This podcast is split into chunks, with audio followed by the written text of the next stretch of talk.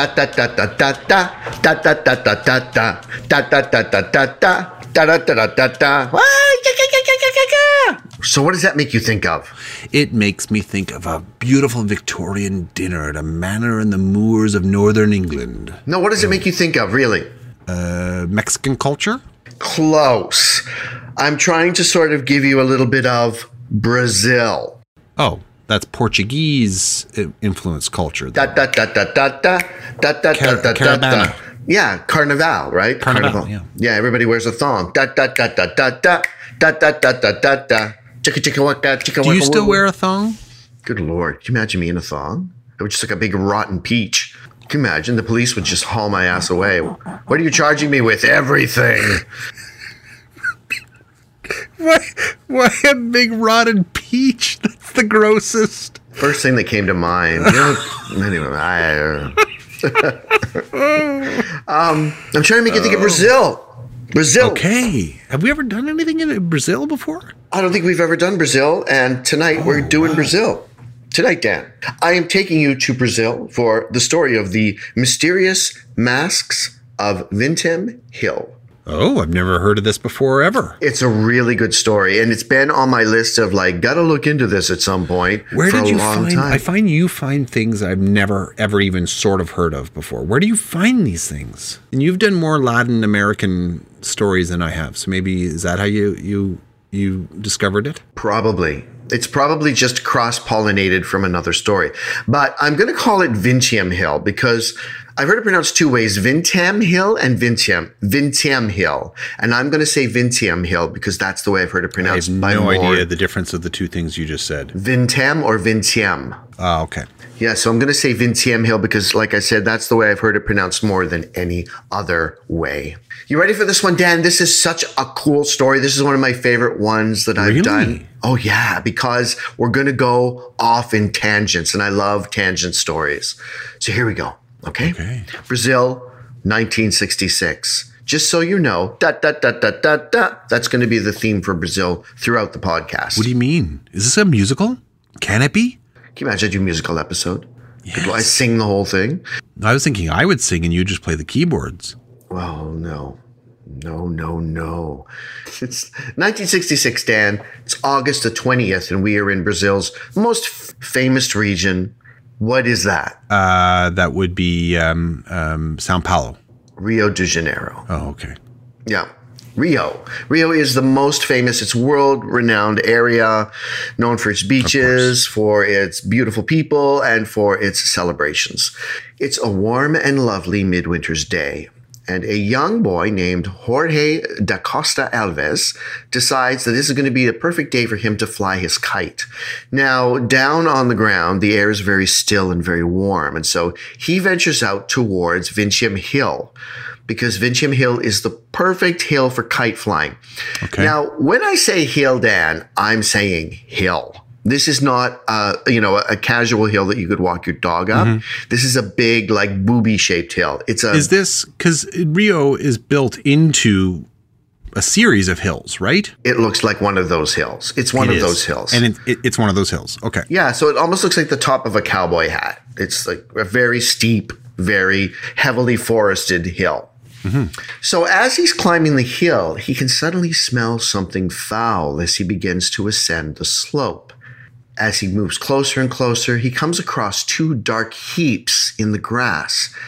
And as he gets a little bit closer, he realizes that these are, in fact, bodies. He freaks out because he's just a kid. He runs back down the hill and tells his parents, who then notify the local authorities. Now, the authorities obviously want to go up and take a look at the body, but they can't because it's sundown and there's no way they can reach the bodies in darkness. The terrain on Vincium Hill is so difficult that no one wants to attempt it in darkness, so they have to wait until morning. Hmm. So as it turns out, police and rescue teams, and obviously they don't need a rescue team, but you know that's the way you do it. They don't reach the bodies for almost 24 hours after Wow. they've been they've been first spotted. So police officers and firemen are finally able to reach the site. And there they find two bodies lying side by side in the very tall grass. The bodies are so still and perfect that they look to be asleep. Dan, they actually have their hands behind their heads um, as if they'd been peacefully just staring at the clouds side by side in the grass. Have you? Is, are there pictures of this? Yeah, there are pictures. Both men were wearing matching raincoats over identical, very formal dark suits. Now, the strangest thing of all about this very macabre tableau was the fact that both corpses had lead masks over their eyes. What? Yeah. These masks were crude and heavy and had obviously been made by hand. And indeed, it was later determined that they had been cut from a single sheet of lead and they had been cut in the shape of sunglasses and just were resting on their eyes. Oh, weird. Yeah, they're kind of shaped like sleep masks and they completely obscured the eyes, but that's about all. Mm-hmm. Near the two bodies, the police and the firemen also discovered empty water bottle, two wet towels, a bit of money, and a notebook. And one of the dead men had a note in his pocket which read as follows. And this is an extremely famous message. Mm-hmm. Anytime you look into the Vin- Vincium Hill masked man, you'll come across this message. And here we go 1630, be at agreed place. 1830, swallow capsules.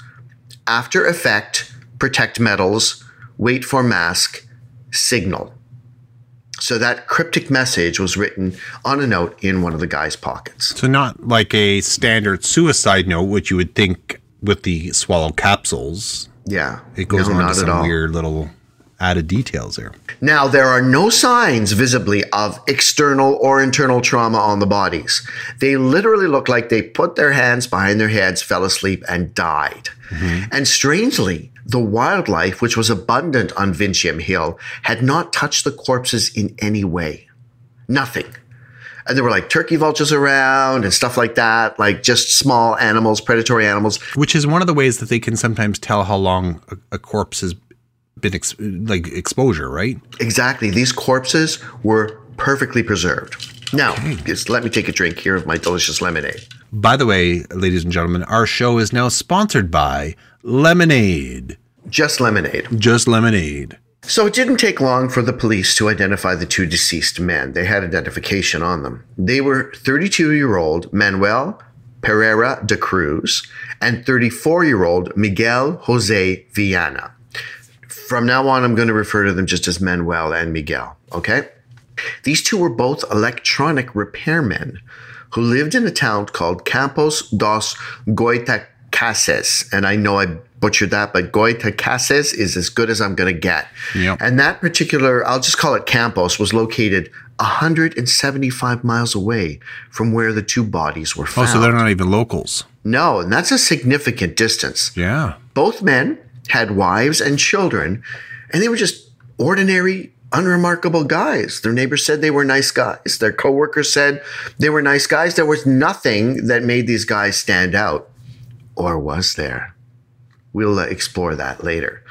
The corpses were then taken to the coroner's office. That's the proper procedure. But due to a backlog, they weren't autopsied for several weeks.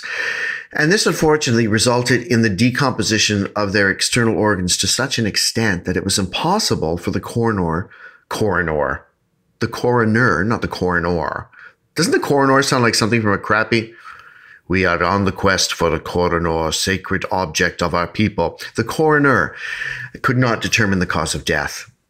Like when there's a suspicious death, get on it. Don't leave it in the cupboard for two weeks. Well, and were they not refrigerated? Yeah, but they're they had already deteriorated, and apparently your, your internal organs just will start to um, liquefy. and and so they never did a toxicology. They couldn't. There was just it wasn't going to be conclusive, and they had been out for a couple of days, which I'll explain. So police began an investigation, and the first step of which involved establishing a timeline for these two guys. All right, so days before the trip to Vincium Hill, Miguel had told his sister that he would soon be participating in a secret mission. At 9 a.m. on August the 17th, Manuel and Miguel told their families that they were going to Sao Paulo to purchase equipment and a used car. They had taken with them $3 million, not $3 million, they'd taken with them 3 million in Brazilian currency. Now, this would be about 1,300 US dollars. Mm-hmm. Now, note when the bodies were discovered, there was only 150,000 in Brazilian currency left on the bodies. So they had spent somewhere 95% of the money they had Be on with their them. lead masks. No, they brought those with them. So police discovered they that they had actually not gone to Sao Paulo, but had gotten on a bus to a community called Niterói. The bus arrived at Niterói around 2 p.m. in the afternoon. At that time, it was raining quite heavily. Now, the men did in fact visit an electronic store in town because remember, they were going to go buy electronic components. They were electricians. Mm-hmm. After that, they purchased identical raincoats at a local store, which makes sense, it was raining, and a glass bottle of mineral water from a local bar. And they had kept the receipt for the glass bottle on them, which seems to indicate that they had every intention of returning the empty bottle later for a refund. That's how it works in Brazil. You keep the receipt, you get a refund back. So people they encountered in the community of Niterói clearly remembered seeing the two men. Why? Well, because something seemed off about them. They just hmm. didn't seem like normal guys. And the bartender, it was a female who sold them the bottle of mineral water, said that Miguel seemed very nervous and he kept checking his watch over and over again. The last time anyone saw the two friends was around 3:15 p.m. And at that point, they were spotted by several witnesses heading into the hills in a Jeep that was being driven by two other men. So they were in the back of a Jeep. I should note that the young man, uh, the kite flyer who discovered the bodies, allegedly, allegedly saw the pair sitting on the hill around 5 p.m. that day, the day that they went up the hill. Because he was a frequent visitor to the hill. He lived at the bottom of the hill and he would play Yeah. on the hill. And he was young, so he wouldn't mind climbing it. That was three days before the bodies were discovered. So Three days before. Yeah, their bodies weren't discovered for, until three days after they arrived. No, no, no. But he saw them alive Yeah, sitting on the hill at 5 p.m. three, three days, days, before. before. the the bodies. He then discovered the bodies. Mm-hmm. So they were there for a while. And yeah, we can't we can't confirm that he saw them, but he says he did. Remember, he's a young kid. He's like 11 or something. Yeah, no, I, but why not believe him? Exactly. Okay, Dan. So what happened on Vincium Hill? Okay, we know the two bodies had decomposed to such an extent that a toxicology analysis wasn't in any way possible. So what killed them and what brought them to that weird location in the first place? Well, as you can understand, and as I'm sure you're feeling right now, people became obsessed with the mystery. And over the years, more intriguing details began to emerge.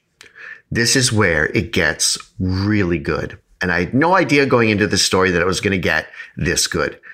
Miguel and Manuel were more than just electronics repairmen. Oh, Manuel's wife later confessed that both men were involved in a movement that she described as scientific spiritism. I've oh. never heard of this before. And both were interested and in and determined to contact alien spirits. So oh. not just aliens, but the spirits of aliens, which is very specific. Just give me a, mm. a moment here. I'm just going to have a drink. My dinner was salty. what was your dinner? I'm not telling you, it's embarrassing. So, contacting alien spirits. Well, the two men had in fact attempted this several times, according to their friend Elcio Gomes. And Elcio Gomes is a witness who came forward, and he worked not as an electrician, but as a commercial pilot. Now, according to Gomes, the two men had built an electronic mechanism in Manuel's Manuel's backyard, and the purpose of that mechanism was to make contact with alien spirits on Mars. Oh my, So we're not just dealing with alien spirits, alien spirits that movie. on Mars. Ghosts of Mars. Yeah. Now, when they turned the device on, it exploded. Wait. It blew up. oh, so I guess they weren't very good at electronics Apparently, they were very good, but Okay, but no one was hurt when this No, happened. no one was hurt. And it was an experimental device. So they didn't really, like, it was uncharted waters. Yeah. so they later, again, rebuilt the device and tried it on a beach in a uh, area called Atafona on June the 13th, 1966, the same year they go missing. This time, a few other members of their organ, their um, scientific spiritism organization were also in attendance. And once the device was turned on, everyone there witnessed a strange, orange colored oval shape appear in the sky above them.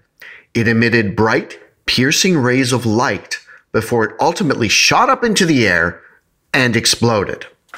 It's important to note that beyond the, the people involved in this, Yes. other witnesses saw the strange shape floating over the ocean, and the explosion was felt several miles away by tons of witnesses.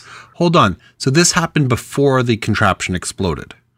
I said they later tried the device on a beach. No, no, but what what, what was the explosion that people experienced? The, then? the thing in the air, the orange colored oh, it just explodes. in the air, in midair. Oh, I'm sorry, I misunderstood. I thought that it this thing exploded as well. No, no, the, the device was okay this time. But the, the, the object in the air blew up and people felt it up to 15 miles away.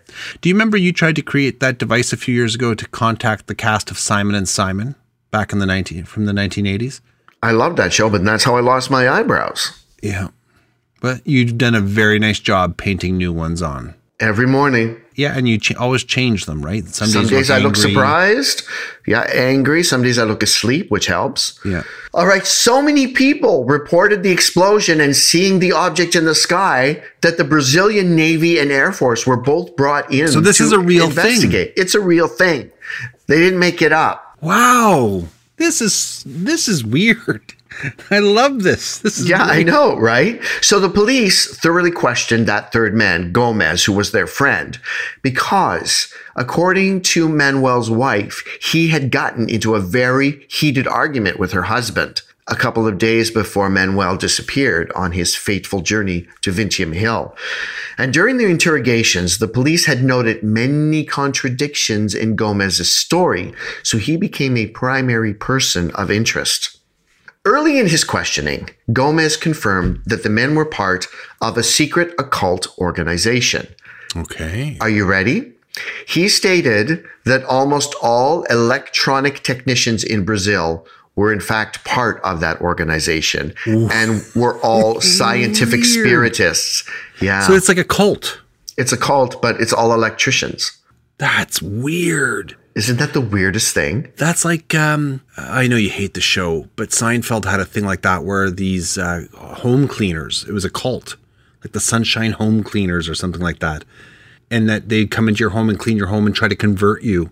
And then George is upset because they won't convert him because they, they don't want him. Well, imagine all the electronic technicians in Brazil, all of them, he's saying are part of this movement. And the goal of the organization is specifically to make contact with alien spirits or beings. All members of the organization, including Miguel and Manuel, regularly participated in seances in order to facilitate that contact. And he also said that Miguel and Manuel operated, I love this, a secret radio communication center, and the purpose of which was to facilitate contact between all the members of the organization.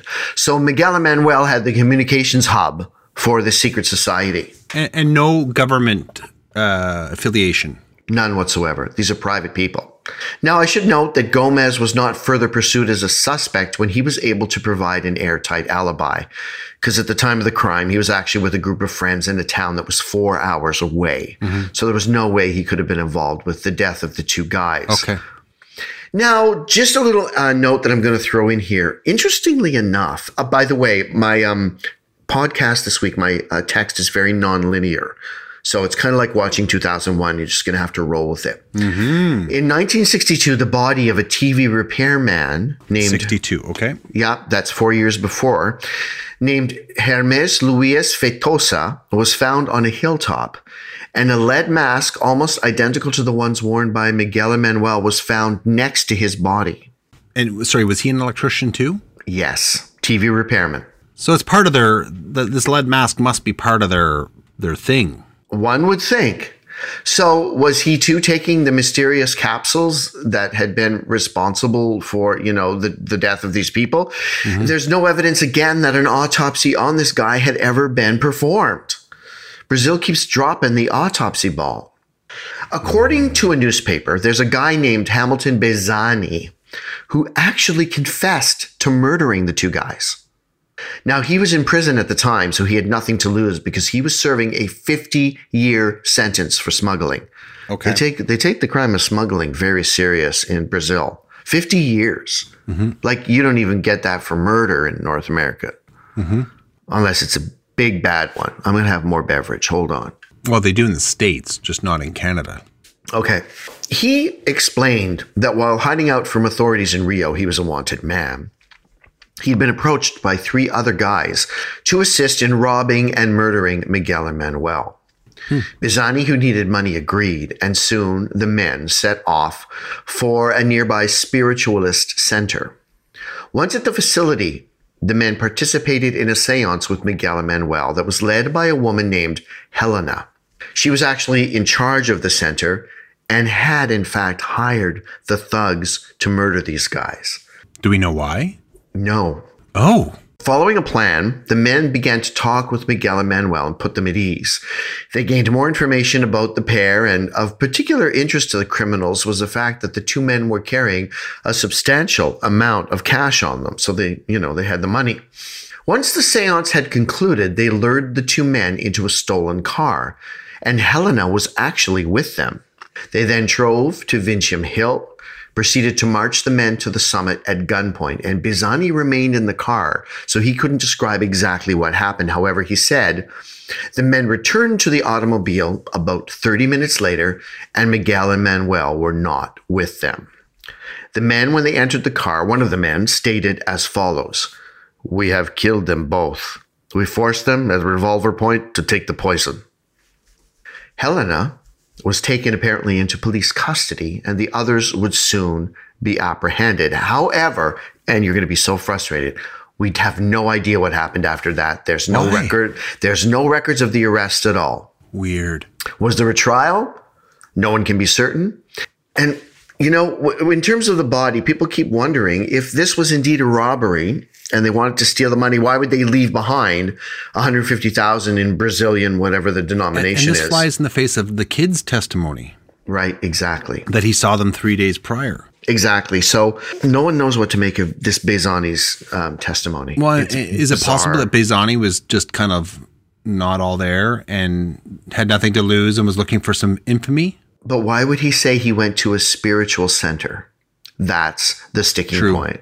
How would he know that they were into this, right? Yeah, yeah, yeah. And he was very specific about what went on. And seances were these guys' bread and butter. So, Dan, I bet you're wondering too about the notebook that was found near the body. It's an important um, item. Well, it's very presumptive of you to to like say. I bet you're wondering about that. Well, I would have, I was Well, when I, I first was, read about it. Yeah. But was- that was a bit. That was a bit. You know. Wow. you don't know me. Just sit down and think about your life. Okay, the notebook contained a series of bizarre mathematical equations and symbols and some odd notes, which read as follows And let's face it, Riley. Most mathematical things are bizarre. Amen, brother. So it's one of them said, for example, Sunday, one capsule after lunch, Wednesday, one capsule at bedtime. And these kind of messages were scattered through the book. It was later determined that a number of the strange letters and numbers were actually uh, part numbers for electronic components, nothing more than that. Okay. So they were just identi- you know, identification numbers for these these things that they were going to purchase. It has, however, been theorized that the men believed that the consumption of drugs, specific drugs, would allow them to receive radio and television signals telepathically. And this would explain the notes in the books where they seem to be taking regularly these strange capsules. Mm-hmm. The entries would suggest that the two men had been ingesting these capsules on a regular basis for quite a while, all the way up to the fateful trip up Vincium Hill. One of the questions that everyone keeps asking is what was the purpose of those strange lead masks? Because that's what really makes this stand out. Um, I, I'm just going to postulate here for a second. Is it possible that uh, Bezani was that his name? Mm-hmm. Uh, that he he was their drug dealer, and maybe that's how he knew of of the two. Uh, he was selling them drugs. It could be. It was never mentioned, but he said that the first time he ever met them was that night at the seance. And he was just part of another bigger operation that he just went in on for money. Like the thing is, he had nothing to lose because he was in prison for the rest of his life. Yeah. So it could be. It could be. Okay. Good, good detective work there, Dan. Well, thank you.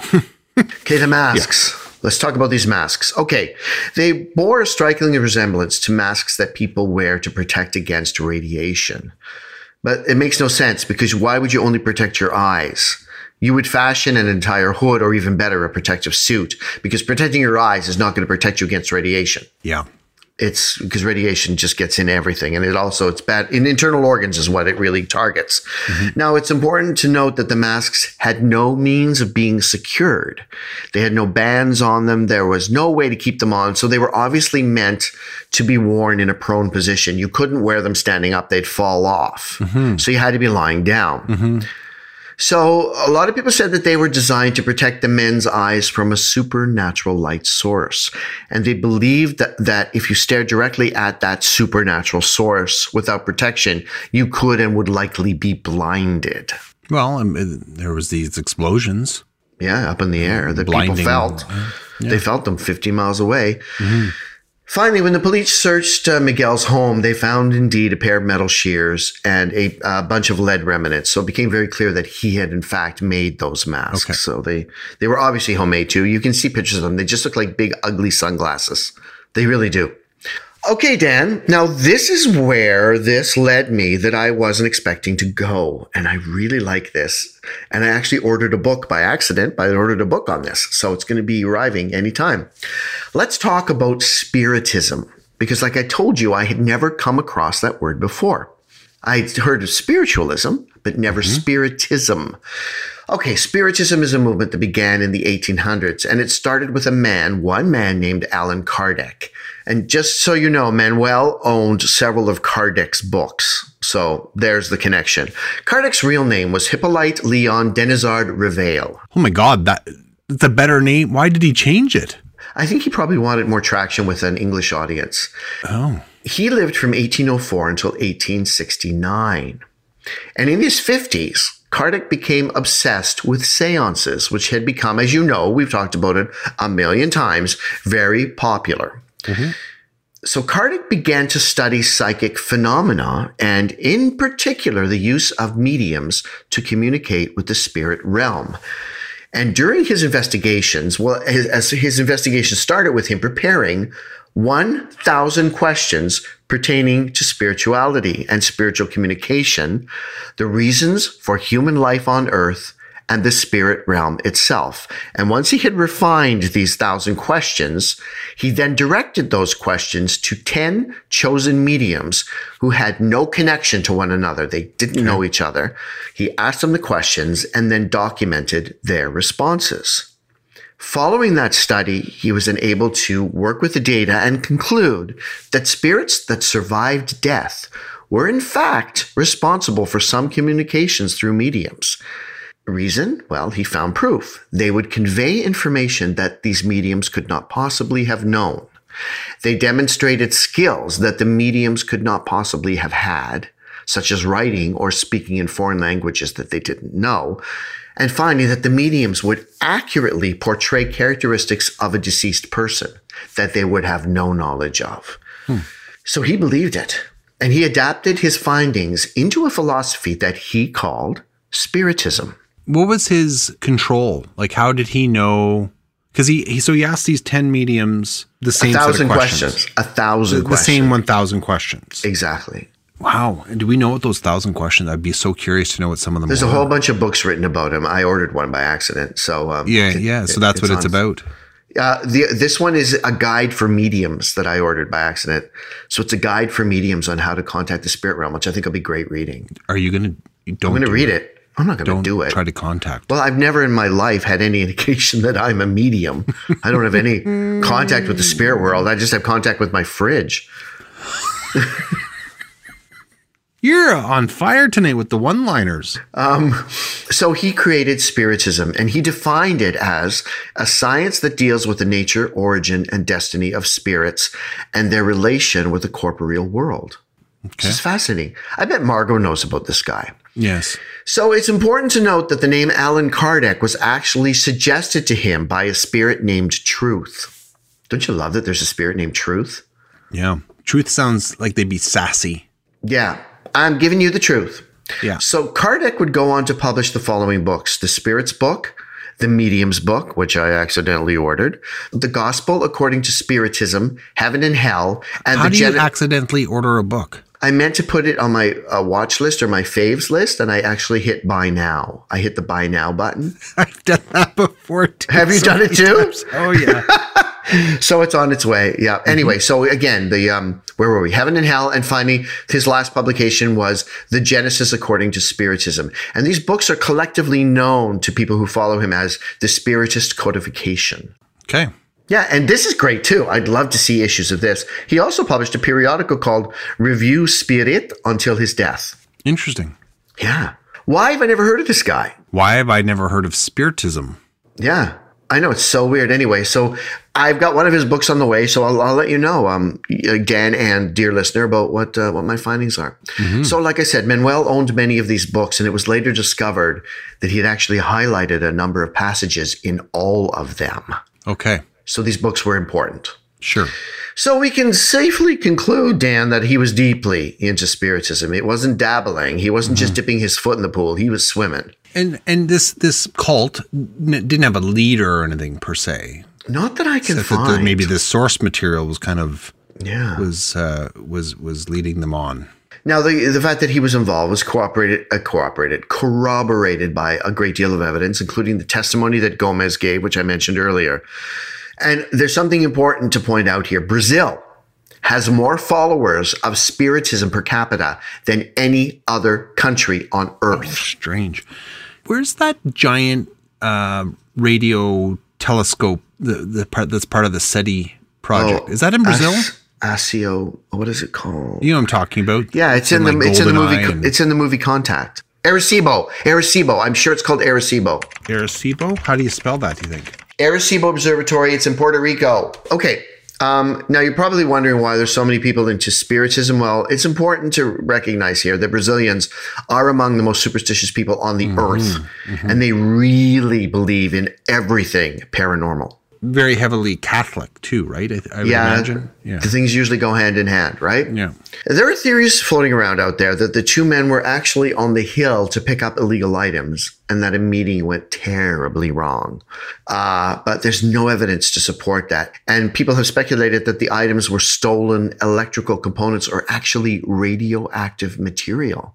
Now, this can be supported by the fact that there was a huge, um, what's the word I'm looking for? Um, when you can't get something. Uh, shortage. Yes, thank you. There was a huge shortage of electronic components in Brazil at that time. And there was a, a robust smuggling trade operating to get those components into the country. So it could be, I guess, radioactive material. Well, there's another link to that guy. So let's talk about that. Now, if they had been handling radioactive material, they would have been wearing protective gear, not just a mask. And an analysis of their hair follicles determined that they had not been exposed to unusual levels of radiation at any that. time. Yeah. Any time in the in the, you know, Well, I was going to ask, maybe that's why they decompose so quickly, is if they were breaking apart. But okay, No. good, good, good. Okay. They tested the hair follicles, no signs of radi- radiation exposure. There are some people who maintain that the men simply overdosed on whatever drug they were taking. There's still other people who suggest that they'd actually formed a suicide pact and, in fact, never intended to leave that hill. So, at this particular time in history, Brazilians were heavily into UFOs. It was like Roswell in Brazil at that time, like when the Roswell thing went down Interesting. It was Roswellian proportions. Everybody was seeing them. Everybody was being kidnapped by them. They were everywhere. It was the mid 60s. Sightings were occurring with almost daily regularity. And witnesses who saw them were not just, you know, townsfolk and townsfolk and peasants, they were military officers and really trustworthy sources. So people were really convinced that this was going on. In fact, in 1957, uh, a Brazilian actually claimed to have found pieces of a UFO that exploded on a beach, and these were taken in for scientific study. And guess what? There's no record of that study ever having been completed. It's strange, isn't it? What? That it's not just a Brazilian phenomenon. It's all throughout the world that there's these heightened sighting, sightings starting in the 1950s and 60s. It is a very interesting thing that, that it, exactly that that begins around. It begins worldwide around the same time. And that, and I mean, I've, I've, I've seen things that try to analyze it from a psychological perspective that maybe it has something to do with the Cold War and humanity's imminent destruction via nuclear war that they're searching for. But I don't know. It's still very odd that there's worldwide that this people are seeing these things, and now we're st- we're seeing that even today, where the government's even saying, "Yeah, we have this did happen. We did see these things, and we don't know what they are." Yeah, we'll be we'll be exploring UFOs a lot more in this podcast in the future. I guarantee, because I'm fascinated. I don't know. I don't know about that. So on the night that Miguel and Manuel met their unfortunate end, a woman named Gracinda Barbosa Contino da Sousa contacted authorities after she saw a strange ob. I know it's a great name. She saw a strange object floating above Vintem Hill. She described it as a large oval, orange colored object with a ring of fire Weird. Okay. around its perimeter. And this is exactly the same kind of object that their machine conjured on the beach that day. and and no connection to these people at all. She never heard of them. Okay. Yeah, because they're not from there. Remember, they took a bus. Yeah. to get and this there. is before internet and stuff, so it's not like people would have known the story afterwards and oh, I saw something that fell, No. that fell into that sort of It's yeah, not yeah. that kind of mass hysteria kind yeah. of thing. No. Yeah, yeah, yeah. So when the authorities went to investigate her claims, because she actually phoned them about it, the object was, of course, gone. However, when news of this sighting began to spread, a substantial number of people came forward claiming that they too had seen the object over Vintem Hill. And their descriptions of the object were all identical and they were in no way connected to one another. So all of these witnesses corroborated the fact that it looked like an orange oval in the sky with a very bright light around its uh, circumference. This also reminds me of the Lemurians, which also ties into this whole spiritual piece too. Remember when I did the Lemurians and Mount Shasta. and about the the oval type thing that would hover above the mountain, the fact that they were communing with not just aliens but like the ghosts of aliens. Ah, this is neat. I know the ghosts of aliens is such a specific thing. It's like, what? Well, why not? Okay, so I'm going to wrap it up. I thought this would go way longer because it was a long I, I, it's it's my fault. It's because I, I haven't been interrupting very much. and I just barreled through it, but that's okay. I'm sure the listeners are happy they can now go to sleep. So there are people believe that aliens killed the two men. If you're my neighbor Sasha, you've already fallen asleep. that's right. I forgot about that. She, I think she still falls asleep to the show and then tells me about it. Yeah, but Dan, I fall asleep to some of my favorite podcasts. She does wake back up eventually, thank God, and finishes them apparently. So it's not like she hates them. It's just that our voices put her to sleep. Well, I also do it at like midnight in my bed. So, of course, I'm going to fall asleep. So, give the woman a break. And as you're listening to our voices, your eyelids are feeling heavy. Can I just tell you really quickly?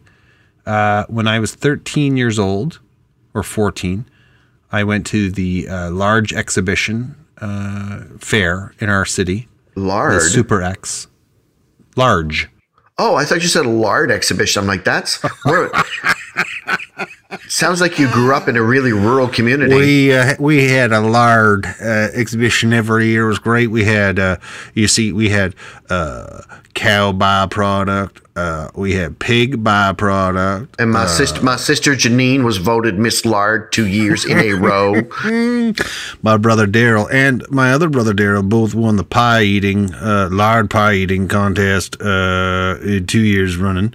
I shouldn't actually laugh at you at lard because my grandmother used lard and it made the best pie crust in the world. I used duck lard uh, to make uh, a potato recipe recently. Did you really? I did. And was it good? It was probably crispy, right? and delicious. Oh, extremely, and a nice little duck taste to it too. It was very good. It was a recipe from a, a neighbor that was excellent. I'm hungry. Um, I got hypnotized at the this uh, fair when I was. you 13, told us 14. a story. Oh, This is in the cast way back in the day. well, what did I say? What did you say? Yeah, I remember it was like an outdoor thing, and I guess you can tell them again. Well, I don't even remember. I know you told the story. I don't even know that it's a great. St- I was. Just, it was about my voice being melodic like that, and I remember not knowing whether I had actually been hypnotized or not, but feeling very relaxed on stage. So, Dan, there are people out there who think that the aliens actually killed the two guys because the two guys conjured one of their ships and then blew it up. So, th- so they think that what happened on the beach was they made one of their ships manifest and then it exploded and they were mad and so they killed him in retribution. Oh. Now, there's another theory out there that a lot of people believe in, and these are the serious UFO people that they did spiritually join the aliens. They left their corporeal existence behind and they entered a new realm, a new state of higher consciousness, and they're there watching us now. Just like in 2001 Space Odyssey, which we've mentioned two weeks in a row, where the aliens no, but the aliens transcend the physical form, right? They Yeah, become that's- light and yeah. It's not an uncommon thing. It was actually in Battlestar Galactica. To this day, Dan, this is the most frustrating part of this whole thing. We have no idea what was in the mysterious capsules. No capsules were found in Miguel or Manuel's home on their person. No one was ever able to produce a capsule so that it could be scientifically examined. So we don't know what it is they were taking, but a lot of people think it was just hallucinogens. Because a lot of people take hallucinogens because they believe it opens your consciousness. No, no, no. Quaaludes are downers. They just put you to sleep. No, like, you know, like what, peyote and stuff like that, which would, Well, that shows you how much I know about drugs. Yeah, Quaaludes are just, um, Peyote, yes. Okay. yeah, you know, you know, or what is it? We, people go to where Peru and they do that um, that thing where they drink that and have a, a journey. A tab? Oh, you're impossible to talk to. No, what is that? Ayahuasca, ayu, ayu, I have no, I have no idea what you're talking about. ayahuasca, ayahuasca. Hold on.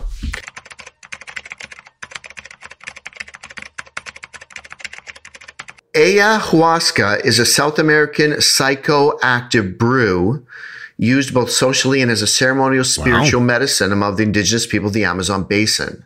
Well, because people, kids from America go to Peru to take ayu, however you pronounce it, and they want to have this amazing spiritual experience. It's a very famous thing to do. Yeah, it's dangerous though. You have to be overseen by someone who really knows what they're doing, apparently. Mm-hmm. So everybody wants to know what's in the mysterious capsules. It might be ayahuasca. Uh, Somebody please tell me how that's pronounced because I have no idea. It says here ayahuasca. Ayahuasca. Okay, we'll call it ayahuasca. Anyway, it's a it's a famous thing that that uh, rite of passage, and so it might have been something like that that just opens your mind to other other planes of existence. So Dan, that is the story of the mysterious masks of Vintem Hill and the men that were found wearing them. Very cool. I had never heard of this, as I mentioned before. It's not at all where I thought it was going. Me neither. I thought it was going to be more like a ghost story. When I first came across it, I thought it was like some weird, spooky government murder, weird thing, but no, no, no. And you know what I love? I love the fact that I've stumbled across this thing called spiritism that I'd never heard of before. which may spawn uh, episodes in the future. Well, the Medium's book, as I said, is on its way to my house. So I'll crack that and see what it's all about. Yeah, and maybe do a, a special on him. Yeah. When Margot comes, we'll have to ask her uh, if she knows anything about this guy. She must. I mean, because he's very, very well known. Yes, and Margot is coming soon, dear listener. very soon we're going to have a guest uh, who's been with us before margaret mcdonald and she'll be um, she'll be sharing some stories of the weird with us and we can just back, sit back and listen Yes. So dan that's my story um, i loved that one because it went all over the Oh, Well, place That's a bit um, full of yourself. oh i did i love bezani the the guy in the jail who admits to murdering them and I'm kidding. It was a great episode. I loved that. Full of intrigue, lots of twists and turns. Yeah. And Spiritism, which I'd never heard of. And now I know that Brazil is an extremely superstitious into kind of like No, I had no idea supernatural. Yeah, I had no idea either. I would put that in the category of the weird. Like I, I agree with you what you said earlier about uh, some of the you know the the alien stories where people say that they were pulled up out of their car and and probed and stuff like that. I, I give less credence to those stories than I fit this into the the truly weird and odd stories. And for me, it's the piece where people who are not connected at all to this story saw this orange light and felt the explosion. That's odd. The fact that the military got involved, that's odd. And the claim that all of the electricians in Brazil are part of this spiritual movement, And I wonder if they still are. I don't know. I don't know. Spiritism, hmm. wild. We do Yeah. have some listeners in Brazil. If you could reach out to us to let us know if you've ever heard anything about that, it, uh, you know, that'd be really Yes. cool to know more about. I would like to know. I would like to know. Yeah, and let us know uh, about living in Brazil. Is it a very superstitious culture? About UFO sightings, stuff like that. So yeah, I'd, uh, yeah, good to know. All right, folks. Um, give you the usual litany. Thank you so much for joining us this week as we sojourn into the weird world of the unexpected and unexplained. Um, we don't ask for anything except that you continue to listen to us, that you subscribe, and maybe if you have friends who you think might like this, share the word of the weird. Dan came up with that uh, phrase long ago, and it, we repeat it every week. it too, because the, every time you use it, I could charge you. It's got a good bounce to it. Share Word of the weird. weird. Yeah. Does. Yeah, uh, with um, with them because the more we grow, the better things will be. Because someday we'd like to be able to um, be able to uh, to do this on a more regular basis and offer you all kinds of stuff like Patreon extras. But we can't right now because obviously we work and have other responsibilities. But um, anyway, it is a The labor of website love. is coming. it is coming. We, we're literally at the point where we just have to figure it's there. In fact, it exists. It's just not public yet because you and I have to pretty it up, Riley. I will get some nudes, That's what I was hoping for. and I look like a, a rotten peach. A rotten peach or a dirty peach. I thought it was dirty peach. It's rotten peach. Yeah, Yeah, an, rotten peach. a dirty in the sink peach. Yeah, I don't know what that means. I don't know what that is either. Okay, Dan, wrap It's it a gross image. All right. Thank you, everybody, for listening. I'm Dan. That guy over there is Riley. Good night. Thanks for joining us. See you soon. Aboard our Moore McCormack luxury liner, we enter one of the world's most spectacular harbors, the approach to Rio de Janeiro, capital of the United States of Brazil. No matter what the time of day or night, everyone is on deck for his first glimpse of this, the world's most beautiful city. The harbor was discovered on January 1st, 1502, and was first believed to be the mouth of a great river, hence the name Rio de Janeiro, or River of January.